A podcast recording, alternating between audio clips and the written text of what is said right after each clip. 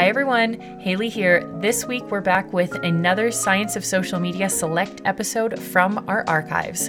This one is one of the most popular episodes we've ever recorded, according to you, our listeners. As marketers, there's so much we can learn from great storytellers, and what better place to turn for great storytelling than the team at Pixar? They've been doing it for more than 20 years, starting with Toy Story all the way back in 1995. We hope you enjoy this Science of Social Media Select, and we will be back next week with our regularly scheduled programming.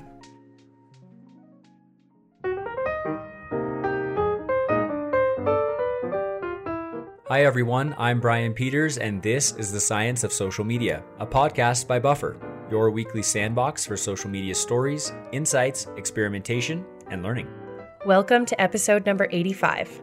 I'm Hailley Griffis, and this week we are chatting about something that we all know and love, something that we hold dear to our hearts, and that is a good story. Stories have the power to captivate and move audiences in some really incredible ways.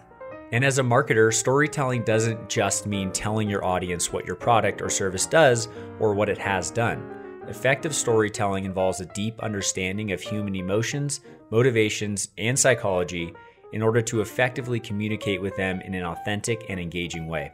This is going to be great. Let's kick it off.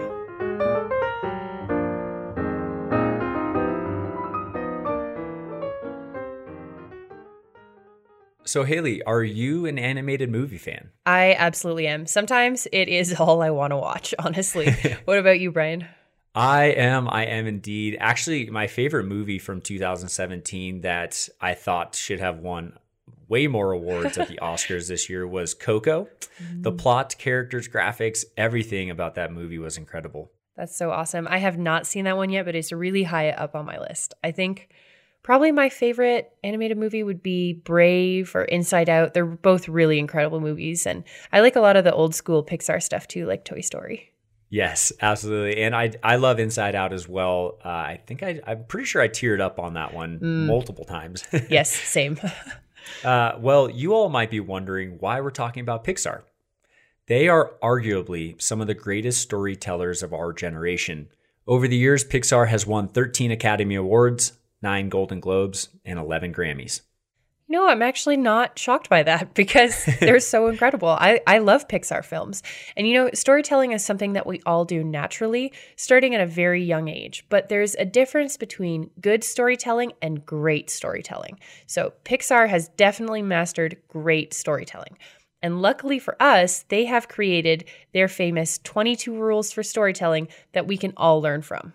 First of all, if you haven't checked out Pixar's 22 rules. We highly recommend it. We'll drop a link to those in the iTunes and SoundCloud notes. But today we thought it would be fun if we covered six of what we think are Pixar's most important and impactful storytelling rules for marketers. These rules will give you an entirely new perspective on the content you create and how to position your brand so that people actually listen and care.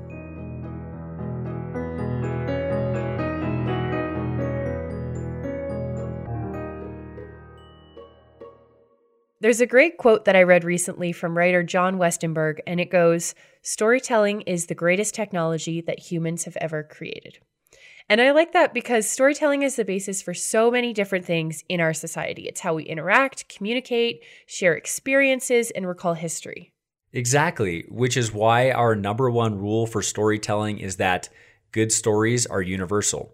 Effective storytelling is about taking a piece of the human condition, so things like birth, growth, emotionality, aspiration, conflict, and conveying that in a unique situation. So, acclaimed Pixar director Peter Docter once said that what you're trying to do when you tell a story is to write about an event in your life that made you feel some particular way.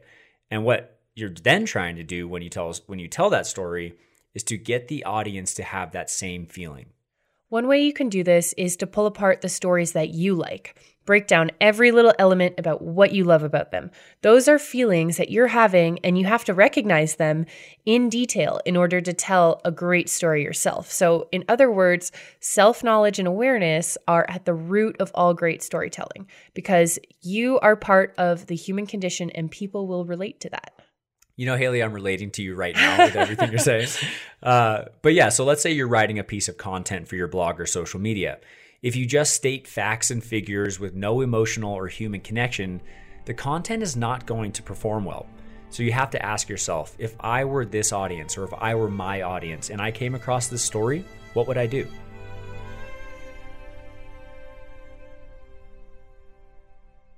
Let's get right into our second storytelling rule, and that's every great story has a clear structure and purpose.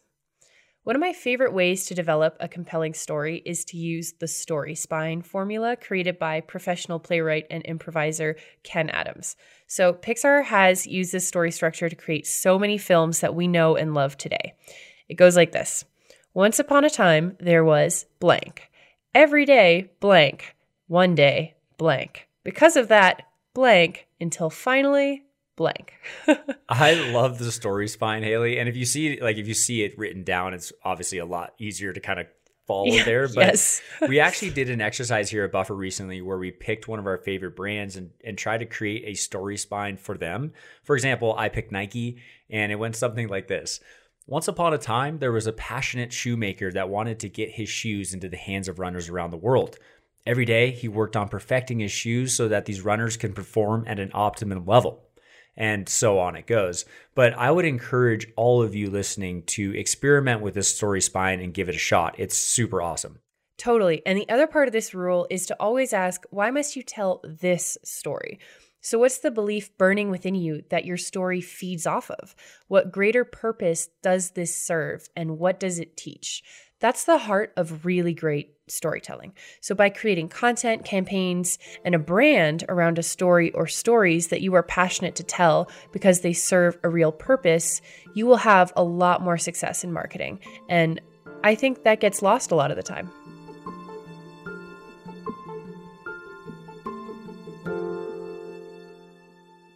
Our number three rule for storytelling is that people want to root for you, believe it or not, and they love a good underdog. So, this might seem straightforward, but it's worth keeping in mind anytime you're crafting a story. If you think of the reason someone might root for you, it could be as simple as the character is relatable, that their struggles are relatable, or any number of things. Yeah, so speaking of the struggles of characters, one of the things Pixar mentions is that you should admire a character for trying more than for their success, which is the whole reason people love underdogs. So I thought this was super interesting and it made me reflect on many of my favorite stories. Even if the main character wasn't winning or finding success, I was rooting for them because they were trying really hard and the story was telling the tale of their efforts.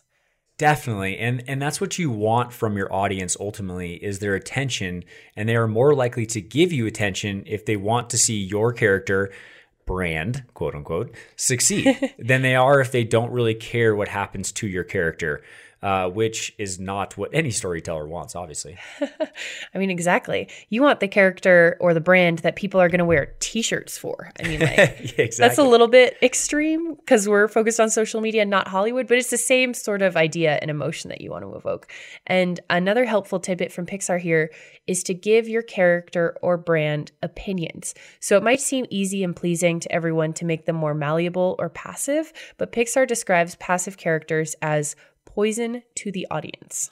Yeah, and whenever I, I talk to somebody about even writing a blog post, you know, having your blog post or your articles, your content have opinions, just like giving characters opinions, will help you succeed and your content succeed on a higher level. So you yourself are, you know, creating a character or a story that people want to root for.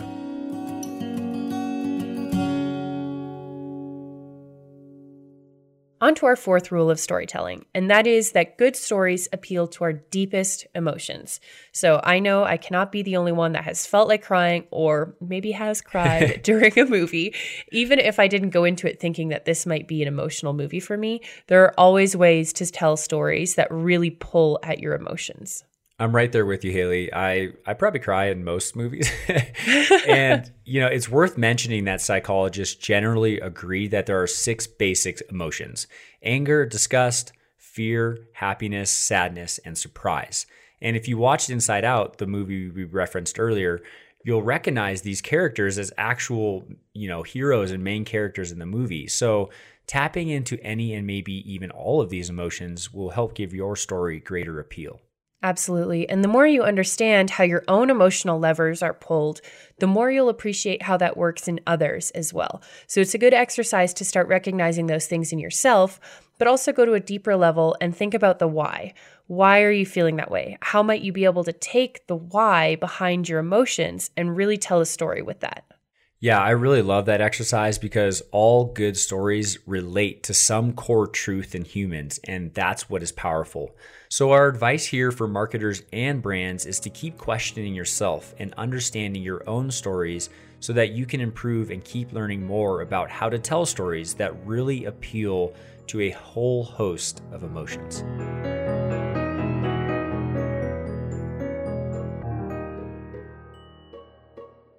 Up next, our fifth rule of storytelling is that good stories are surprising and unexpected. They don't follow the norm. So I think we can all outline, for instance, the normal fairy tale where there's a helpless princess and a prince that comes to save her, right? Like that's just super traditional. And what makes that traditional storyline more surprising is something like in Disney's Tangled, where the princess is working to rescue herself, or maybe there are some elements of magic that you wouldn't expect. So I won't spoil anything in case anyone hasn't seen Tangled, but those are a few of the things that take a really traditional storyline like Rapunzel and switch it up. And that is what led to it being such a popular movie. Yeah, absolutely agreed. And there's a great YouTube video that we'll also link to in the notes. But an exercise we came across for this storytelling rule involves really trying to surprise yourself as well as your audience. So now, you know, as the person, you writing the story or the content or whatever it may be, you might think that this will be tough, you know, to surprise yourself. But what Pixar recommends here is that a good way to go about this is to automatically discount the first thing that comes to mind. So just throw it out the window, your first idea. And then also throw the second, third, fourth, and fifth idea out the window.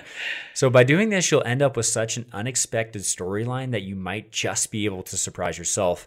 And then, of course, in turn, you can surprise your audience. I love that. Another one that we saw here is to make a list of what would not happen next in a story. yeah, so say you're stuck writing and you might be thinking, what happens next? And that's a really hard question to answer. So reversing it to what would not happen is an easy way to keep the ideas flowing. And oftentimes this will help you get unstuck and onto the next part of your story or your content, whatever it is. So that's it. Play around with some of the various ways you can surprise your audience and yourself, and you will have quite the story on your hands.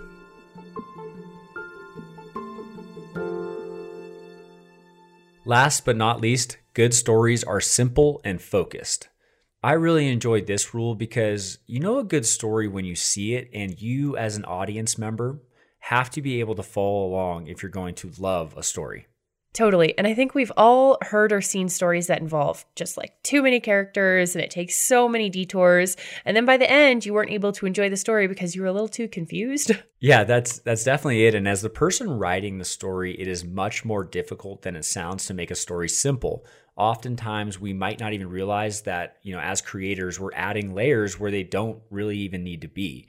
Pixar's advice here is to combine characters and hop over detours. They mention that while you, as the creator, may feel like you're losing quote unquote valuable stuff, it'll actually set you free in the end and will definitely set your stories up for much more success. Totally. And a great exercise for this one is to tell your story or your content to a friend, family, or a colleague who has never heard or read it before. And then you can watch their face and try to see where they pause and what questions they might have. In the end, the more they can just follow along and enjoy the story without needing to ask clarifying questions or they don't look like they're getting lost, the more simple and focused you know your story is.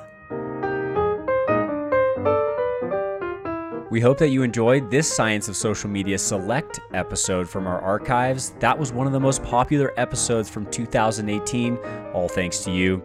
Gosh, I love Pixar. Let us know what you thought of this select episode. We're always here for you at hello at buffer.com or tag us on social using hashtag bufferpodcast. We'll be back next week with some brand new social media insights and strategies for you to try, including how to turn fans into brand champions and why it's critical in 2019. Until then, everyone.